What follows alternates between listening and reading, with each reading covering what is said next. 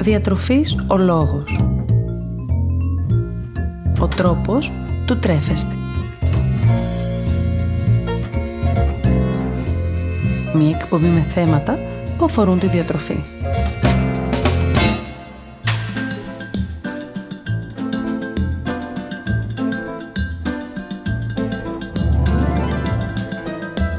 Καλησπέρα σας. Είμαι η Μαργιάννα Μανώλη, διαιτολόγος διατροφολόγος και σήμερα επέλεξα με αφορμή την επέτειο της εικοστής πέμπτης Μαρτίου να μιλήσουμε μαζί για το παραδοσιακό φαγητό αυτής της ημέρας που δεν είναι άλλο από τον μπακαλιάρο μαζί με τη συνοδεία της κορδαλιάς. Η εικοστή πέμπτη Μαρτίου αποτελεί μια ημέρα διπλής γιορτής, τόσο εθνικής όσο και θρησκευτικής, αφού μαζί με την Ελληνική Επανάσταση γιορτάζεται και μία από τις μεγαλύτερες θρησκευτικές γιορτές, ο Ευαγγελισμός της Θεοτόκου. Η νηστεία της Σαρακοστής περιλαμβάνει μέσα της ημερολογιακά την ημέρα της εικοστής πέμπτης Μαρτίου και παρότι πρόκειται για μια καθόλου αυστηρά νηστεία, επιτρέπεται παρόλα αυτά την ημέρα αυτή η κατάλυση ηχθείως. Παραδοσιακό φαγητό της ημέρας, όπως αναφέραμε και στην αρχή, ο παστός μπακαλιάρος με τη συνοδεία της κορδαλιάς. Ο λόγος που τη μέρα αυτή επιλέγουμε από όλα τα ψάρια παστό μπακαλιάρο και ακόμα μία φορά η ίδια η παράδοση. Πιο συγκεκριμένα, τα παλαιότερα χρόνια στα νησιά υπήρχε πάντοτε εύκολη πρόσβαση σε φρέσκα ψάρια, ενώ και πολλοί νησιώτες όχι μόνο ψάρευαν από χόμπι, αλλά κυρίως γιατί έβγαζαν από το ψάραμα τα προστοζήν τους. Αντιθέτως, στην υπολείπη Ελλάδα η πρόσβαση σε φρέσκο ψάρι ήταν πολύ δύσκολη, αφού και οι ίδιες οι μετακινήσεις δεν ήταν εξίσου εύκολες. Πόσο μάλλον λοιπόν να μπορέσουν να μεταφέρουν και φρέσκα ψάρια. Ο μπακαλιάρος αποτελούσε το ψάρι που μπορούσε πολύ εύκολα να αποθηκευτεί μέχρι και την κατανάλωσή του, ακόμα και μήνες μετά, εξαιτίας του ότι ήταν παστωμένος μέσα σε αλάτι και έτσι να φτάσει και στην υπόλοιπη Ελλάδα. Ταυτόχρονα αποτελούσε και μια οικονομική λύση, αφού και από οικονομικής απόψεως τα ψάρια γενικώς δεν ήταν εύκολα προσεγγίσιμα. Περνώντας τα χρόνια, το παντρέμα του μπακαλιάρου μαζί με τη σκορδαλιά αποτέλεσε έναν γευστικό συνδυασμό που μπορούσε πολύ εύκολα να υπάρξει μέσα σε κάθε σπίτι, αφού οι πρώτες ύλες που χρησιμοποιούνταν ήταν ιδιαίτερως προσεγγίσιμες. Έτσι, σιγά σιγά αυτή η συνήθεια άρχισε να αποτελεί μια μικρή παράδοση και πλέον ήθιστε την ημέρα της εικοστής πέμπτης Μαρτίου να καταναλώνουμε στο γιορτινό τραπέζι παστό μπακαλιάρο μαζί με σκορδαλιά. Ποια είναι όμως η διατροφική αξία αυτού του πιάτου? Πώς η κατανάλωση του μπακαλιάρου μπορεί να έχει θετική επίδραση στην υγεία και ποια τα ωφέλη της σκορδαλιάς για τον οργανισμό μας? Πάμε να δούμε μαζί ένα-ένα αυτά τα δύο φαγητά, ξεκινώντας από τον μπακαλιάρο. Ο μπακαλιάρος είναι ένα ψάρι με λεπτό και επίμη και σώμα που συναντάται κυρίως στις ακτές του βορειοανατολικού Ατλαντικού, της Μεσογείου και της Μαύρης Θάλασσας. Ο αλίπαστος μπακαλιάρος τώρα, που η κατανάλωσή του έχει συνδεθεί με αυτή την ημέρα, είναι ο μπακαλιάρος των βορείων θαλασσών που ονομάζεται Καλαρίας ή Γάδος. Για το πώς κατέληξε ο μπακαλιάρος να φτάσει στην Ελλάδα δεν υπάρχουν πολλά δεδομένα. Παρ' όλα αυτά, η πιο πιθανή εκδοχή θέλει τον μπακαλιάρο να φτάνει στη χώρα μας μέσω του εμπορίου μεταξύ της Ελλάδας και της Αγγλίας, όπου οι Άγγλοι έστελναν μεγάλες ποσότητες μπακαλιάρου, τις οποίες αντάλλαζαν με σταφίδα. Πρόκειται για ένα ψάρι που είναι χαμηλός σε λιπαρά και πλούσιος σε πρωτεΐνες. Από το σηκώτη του μπακαλιάρου προέρχεται το γνωστό σε εμάς μουρουνέλαιο, το λάδι εκείνο που είναι πλούσιο σε βιταμίνες Α, Ντι και Κάπα, καθώς και σε ωμέγα τρία λιπαρά οξέα. Πιο συγκεκριμένα τώρα, εκατό γραμμάρια ομού μπακαλιάρου αποδίδουν στον οργανισμό ογδόντα δύο θερμίδες και περίπου δεκαοκτώ γραμμάρια πρωτεϊνών, ενώ όπως αναφέραμε και προηγουμένως, παρέχει στον οργανισμό μόνο μηδέν κόμμα εξήντα επτά γραμμάρια λίπους. Ο μπακαλιάρος ανήκει στα τρόφιμα εκείνα που το κύριο μακροθρεπτικό συστατικό τους είναι οι πρωτεΐνες. Και μάλιστα επειδή μιλάμε για ένα ζωικό τρόφιμο, οι πρωτεΐνες που περιέχει είναι πρωτεΐνες υψηλής βιολογικής αξίας. Ο μπακαλιάρος, όντας ψάρι και παρότι έχει ελάχιστα λιπαρά, είναι πλούσιος σε ωμέγα τρία λιπαρά οξέα, ένα θρεπτικό συστατικό που το σώμα μας χρειάζεται, αλλά δεν μπορεί να συνθέσει μόνο του. Αυτά με τη σειρά τους προσφέρουν στον οργανισμό μας καρδιοπροστατευτική δράση, βοηθούν στη μείωση της αρτηριακής πίεσης και συμβάλλουν στη ρύθμιση των λιπιδίων του αίματος. Επίσης, τα ωμέγα τρία λιπαρά οξέα ενισχύουν την καλή λειτουργία του εγκεφάλου. Ακόμη, ο μπακαλιάρος είναι μια πολύ καλή πηγή βιταμινών του συμπλέγματος Β και ιδίως της βιταμίνης Β τρία, η οποία βοηθάει στην αξιοποίηση της ενέργειας από τον οργανισμό, στη σύνθεση του λίπους, στην αναπνοή των ιστών και στην αξιοποίηση των υδαταθράκων, ενώ έχει και ρόλο στη διαδικασία της πέψης και στον έλεγχο της όρεξης. Είναι καλή πηγή της βιταμίνης Β έξι, που συμμετέχει στο μεταβολισμό των πρωτεϊνών, και της βιταμίνης Β δώδεκα, που συμμετέχει στο φυσιολογικό σχηματισμό των κυτάρων του αίματος και είναι σημαντική για την καλή νευρική λειτουργία. Ο μπακαλιάρος είναι επιπλέον πολύ καλή πηγή βιταμίνης Α, που είναι απαραίτητη για την καλή υγεία του δέρματος και της όρασης, καθώς και για την ανάπτυξη και την ομαλή ανοσοποιητική λειτουργία. Της βιταμίνης Ντι, που βοηθάει στην απορρόφηση του σβεστίου και του φωσφόρου στο έντερο και βοηθάει στην καλή υγεία των οστών και των δοντιών, αλλά και της βιταμίνης Κάπα, που είναι απαραίτητη για τη δημιουργία της προθρομβίνης αλλά και την πήξη του αίματος. Τέλος, ο μπακαλιάρος είναι πολύ καλή πηγή ασβεστίου, το οποίο χρειαζόμαστε για τη σύνθεση των οστών και την πήξη του αίματος, καλή πηγή καλίου που ρυθμίζει την κατανομή των υγρών του σώματος και επηρεάζει το pH, πηγή μαγνησίου, το οποίο συμμετέχει στο μεταβολισμό της ενέργειας, στην ανάπτυξη και διατήρηση των οστών και των ιστών και προστατεύει τα κύτταρα από την οξυδοτική καταστροφή.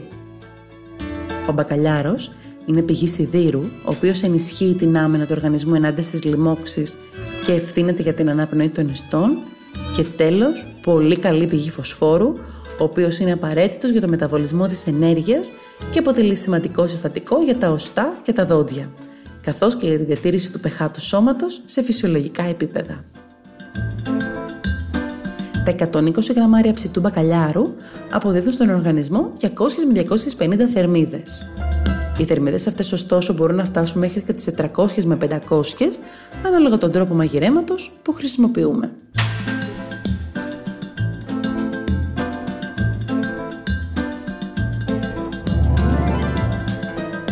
Βασικό συστατικό του παραδοσιακού πιάτου της ημέρας, εκτός από τον μπακαλιάρο, η σκορδαλιά.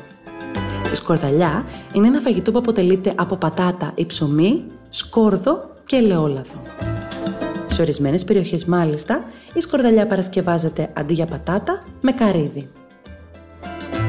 Το σκόρδο είναι το βασικό συστατικό αυτής της συνταγής και είναι ένα τρόφιμο το οποίο διαθέτει ευεργετικές ιδιότητες για τον οργανισμό και από το οποίο έχει πάρει το όνομά του το ίδιο το φαγητό. Διαθέτει αντιμικροβιακή και αντιβακτηριδιακή δράση, η οποία οφείλεται στην αλυσίνη που δρά κατά των κοινών λοιμόξεων, δηλαδή της γρίπης και του κρυολογήματος, καθώς και άλλων ισχυρών παθογόνων μικροβίων. Έχει επίσης αντιπερτασική δράση και κάποιες αντικαρκινικές ιδιότητες, αφού έχει φανεί ότι ενισχύει την πρόληψη του καρκίνου του στομάχου και του προστάτη. Τέλος, το σκόρδο έχει αντιοξυδωτική δράση, δρώντας ενάντια στις ελεύθερες ρίζες. Οι πατάτες τώρα περιέχουν υδατάνθρακες, φυτικές ίνες, βιταμίνη C και βιταμίνες του συμπλέγματος Β, καθώς επίσης είναι και πλούσια σε κάλιο. Ενώ το ελαιόλαδο είναι πλούσιο σε μονοακόρεστα και πολυακόρεστα λιπαρά οξέα, σε βιταμίνη Ε και Κ, καθώς και σε σίδηρο. Το θερμιδικό περιεχόμενο της σκορδαλιάς εξαρτάται από την περιεκτικότητά της σε ψωμί ή πατάτα και ελαιόλαδο. Παρ' όλα αυτά, μια κουταλιά της σούπας σκορδαλιά αποδίδει στον οργανισμό περίπου εκατό θερμίδες. Ένα έξυπνο κόλπο όσον αφορά το σκόρδο, ώστε να αποφύγετε τη δυσάρεστη οσμή, είναι να αφαιρέσετε αμέσως μετά το καθαρισμά του την πράσινη φύτρα που περιέχει στο εσωτερικό του. Αυτό που είναι βασικό να πούμε είναι πως ουσιαστικά ο μπακαλιάρος μαζί με τη σκορδαλιά αποτελούν ένα πλήρες κυρίως πιάτο, αν συνοδευτεί με λαχανικά. Ο μπακαλιάρος αποτελεί στο πιάτο μας την πρωτεΐνη, ενώ η σκορδαλιά τους υδατάνθρακες που πρέπει να καταναλώνουμε. Επιπλέον, η προσθήκη της σκορδαλιάς ως συνοδευτικό στον μπακαλιάρο φέρνει μια ισορροπία ως προς την αλμυρότητα του γεύματος. μπορώ να μειώσω τις θερμίδες του μπακαλιάρου ώστε να μην έχω αυξημένη θερμιδική πρόσληψη? Σίγουρα, ο πιο εύκολος τρόπος είναι φυσικά να επιλέξουμε το σωστό τρόπο μαγειρέματος. Ξέρω πως οι περισσότεροι αγαπάτε την κατανάλωση του τηγανιτού μπακαλιάρου, όμως αυτός ο τρόπος είναι και αυτός που οδηγεί τελικά σε αυξημένη πρόσληψη κορεσμένων και τρανς λιπαρών οξέων. Η κατανάλωση τηγανιτού μπακαλιάρου έναντι του ψητού μπορεί να οδηγήσει σε πρόσληψη έως και εκατό επιπλέον θερμίδων. Και θα μου πείτε, εκατό θερμίδες δεν είναι υπερβολική πρόσληψη. Ισχύει. Η διαφορά όμως έγκυται στην πρόσληψη των λιπαρών. Συγκεκριμένα, όπως αναφέραμε και προηγουμένως, ο μπακαλιάρος έχει ελάχιστα λιπαρά. Αν όμως τηγανιστεί, τα λιπαρά που τελικά προσλαμβάνουμε με τον μπακαλιάρο μπορούν να φτάσουν ακόμα και επιπλέον περίπου τα δεκαπέντε γραμμάρια λίπους, κυρίως τρανς και κορεσμένων. Ακόμα, μέσω του τηγανίσματος θα έχουμε την καταστροφή διαφόρων θρεπτικών συστατικών. Επομένως, αυτό είναι κάτι που θα πρέπει να προσέχουμε ιδανικά, ιδίως αν έχουμε κάποια θέματα υγείας ή είμαστε στη διαδικασία απώλειας βάρους. Μια πολύ καλή εναλλακτική θρεπτική επιλογή αποτελεί ο μπακαλιάρος με τη μορφή πλακή, είτε στο φούρνο, είτε στην κατσαρόλα, είτε ακόμη και ο ψητός μπακαλιάρος. Ενώ πολύ νόστιμη εκδοχή του μπακαλιάρου είναι ο μπακαλιάρος στη φάδο. Με αυτόν τον τρόπο θα μπορέσετε να απολαύσετε τον μπακαλιάρο σας, χωρίς όμως να έχετε επιπλέον πρόσληψη σε αυξημένα λιπαρά ή πιθανή εμφάνιση ακόμα και δυσάρεστων συμπτωμάτων όπως φουσκώματος ή και πριξίματος. Βέβαια, σε κάθε περίπτωση δεν υπάρχει λόγος να υπερβάλλουμε. Αν αυτό που σας έχει λείψει είναι ο τηγανιτός μπακαλιάρος, τότε, εάν δεν αντιμετωπίζετε θέματα υγείας, μπορείτε να τον καταναλώσετε. Η μία φορά δεν είναι ποτέ το πρόβλημα. Το πρόβλημα υπάρχει πάντοτε στις συνεχόμενα λανθασμένες διατροφικές συμπεριφορές και επιλογές. Δώστε φυσικά προσοχή στην ποσότητα και αν πάσχετε από κάποιο νόσημα, μην ξεχνάτε να ακολουθείτε πάντοτε και τις διατροφικές οδηγίες που αφορούν την πάθησή σας. Τέλος, θα ήθελα να συζητήσουμε μαζί λίγο τη σωστή διαδικασία εξαρμυρίσματος του μπακαλιάρου.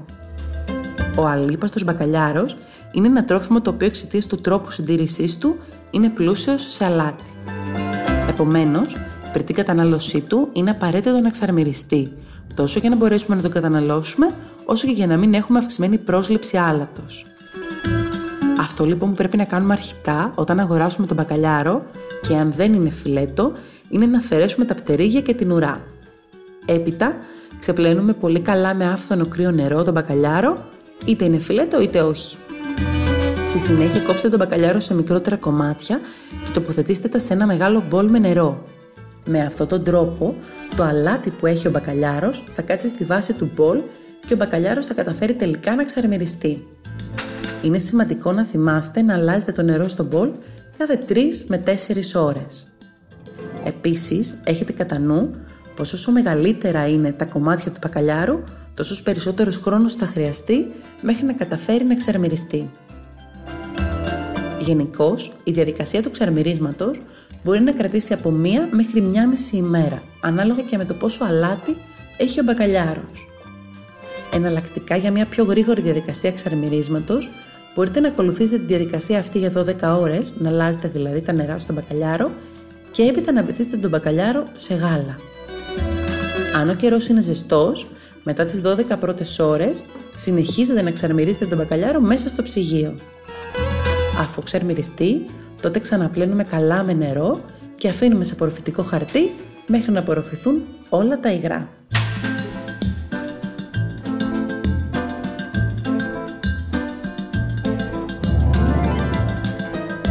Η συμβουλή μου σήμερα για εσάς είναι πριν από όλα να γιορτάσετε και να περάσετε όμορφα μαζί με όσους αγαπάτε.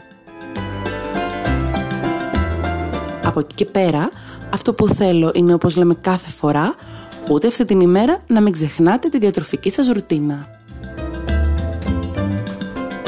Αυτό είναι κάτι πολύ σημαντικό, αφού με αυτόν τον τρόπο δεν θα υπερβάλλετε στην κατανάλωση φαγητού ούτε αυτή την ημέρα, μιας και θα έχετε ένα καλό αίσθημα κορεσμού καθ' όλη τη διάρκεια της ημέρας και επομένως και καλύτερο έλεγχο της όρεξής σας. Καταναλώστε λοιπόν κανονικά όλα σας τα γεύματα, κυρίως και σνακ, χωρίς να παραλείψετε κάποιο από αυτά, επειδή έχετε σκοπό να φάτε περισσότερο στο μεσημεριανό τραπέζι. Φροντίστε να ενυδατώνεστε σωστά πίνοντας αρκετό νερό μέσα στη μέρα και επιλέξτε να καταναλώσετε για σνακ ιδανικά κάποιο φρούτο. Σαφώς προσθέστε κάποια σαλάτα στα κυρίως γεύματά σας, έχοντας στο μυαλό το πιάτο που έχουμε αναφέρει και άλλες φορές και προσπαθήστε να καταναλώνετε το φαγητό σας αργά. Το ίδιο μπορείτε να κάνετε με τον μπακαλιάρο και τη σκορδαλιά. Αν φοβάστε για παράδειγμα μήπως ξεφύγετε στην ποσότητα που καταναλώνετε, έχοντας το μυαλό σας το πιάτο της διατροφής, χωρίστε το πιάτο σας στα δύο και το ένα μισό του πιάτου γεμίστε το με μπακαλιάρο και σκορδαλιά. Γενικώς μην υπερβάλλετε ούτε με τα ορεκτικά. Άλλωστε το φαγητό της ημέρας είναι από μόνο του πρωταγωνιστής, χωρίς να χρειάζεται ιδιαίτερα συνοδευτικά. Δείξτε εγκράτεια στο αλκοόλ και αν χρειαστεί, επιλέξτε αλκοολούχα ποτά όπως το κρασί, λευκό ή κόκκινο και η μπύρα. Και βέβαια, αν θελήσετε να φάτε κάποιο γλυκό, επιλέξτε να το κάνετε κυρίως χωρίς τύψεις. Σήμερα αποφάσισα να μιλήσουμε για ένα λαχανικό, το οποίο συνηθίζουμε να καταναλώνουμε αυτή την ημέρα μαζί με τον μπακαλιάρο και τη σκορδαλιά και δεν είναι άλλο από το μπατζάρι. Το μπατζάρι είναι ένα λαχανικό με ελάχιστους υδατάνθρακες συγκριτικά με άλλα λαχανικά, περιέχει φυτικές ίνες και ένα ποσοστό πρωτεΐνης. Είναι πλούσιος σε μέταλλα όπως το ασβέστιο, το μαγνήσιο, ο φόσφορος, το κάλιο και το νάτριο, ενώ είναι καλή πηγή βιταμίνης Α, βιταμίνης Σ και βιταμινών του συμπλέγματος Β και περιέχει μικρές ποσότητες από βιταμίνη Ε και βιταμίνη Κάπα. Μία από τις πιο βασικές ιδιότητες του μπατζαριού είναι η αντικαρκινική δράση που έχει, ιδίως σε ορισμένες μορφές καρκίνου, όπως ο καρκίνος του στομάχου, του εντέρου και του πνεύμονα, αφού διαθέτει μια ισχυρή αντιοξυδοτική ουσία, τη βιτακιανίνη, η οποία ουσιαστικά δρά περιορίζοντας τη βλάβη που προκαλούν οι ελεύθερες ρίζες. Η βιτακιανίνη είναι και η ουσία που δίνει στο μπατζάρι το βαθύ κόκκινο χρώμα του. Εξαιτίας του μαγνησίου που περιέχει, ενισχύει την απορρόφηση του ασβεστίου, με αποτέλεσμα να συμβάλλει στην πρόληψη της οστεοπόρωσης. Οι φυτικές ίνες που διαθέτει τώρα βοηθούν στη μειωμένη απορρόφηση της χολυστερόλης του φαγητού, ενισχύοντας έτσι την καρτοπροστατευτική δράση του μπατζαριού. Τα μπατζάρια αποτελούν μια πολύ καλή επιλογή κατανάλωσης από όλους όσους αντιμετωπίζουν θέματα ανεμίας, αφού είναι αυξημένα και σε σίδηρο. Ο χυμός του μπατζαριού μπορεί να συμβάλλει στη μείωση της αρτηριακής πίεσης εξαιτίας των νετρικών αλάτων που περιέχει. Τέλος, το μπατζάρι αποτελεί ένα φυσικό καθαρτικό και μπορούν να είναι ωφέλιμα ως προς άτομα που έχουν δυσκολιότητα. Καταναλώστε τα ομά ή βρασμένα με τη μορφή σαλάτας και φυσικά βράστε χόρτα για επιπλέον γεύση και θρέψη. Σας περιμένω στο Instagram Διατροφής ο Λόγος και στο Facebook Μαργιάννα Μανώλη Διατολόγος Διατροφολόγος να μοιραστούμε παρόμοιες ιδέες σχετικές με το φαγητό, καθώς ακόμα και να συζητήσουμε τις δικές σας απορίες ή τις δικές σας ανησυχίες σχετικά με τη διατροφή. Να θυμάστε να απολαμβάνετε τις στιγμές σας και να μην ξεχνάτε πως εμείς ορίζουμε το φαγητό μας και όχι το φαγητό μας εμάς. Καλή σας συνέχεια και χρόνια πολλά!